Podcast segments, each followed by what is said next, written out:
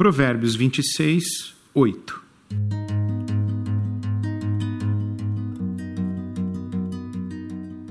Honrar o tolo é tão insensato quanto amarrar a pedra à tiradeira. Jesus disse quase a mesma coisa quando advertiu os seus discípulos a não darem o que é sagrado aos cães, nem lançarem pérolas aos porcos.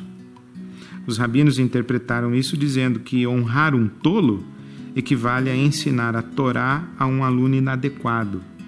A honra é a Torá, que não deve ser ensinada a pessoas despreparadas ou motivadas por interesses duvidosos. As coisas sagradas devem ser ensinadas a todas as pessoas, sem distinção. Mas nem todas as pessoas serão capazes de assimilar os mistérios divinos e, e muitas nem mesmo saberão o que fazer com a riqueza que foi compartilhada com elas. Jesus disse que a palavra de Deus seria apropriada por aqueles cujos ouvidos estivessem prontos para ouvir.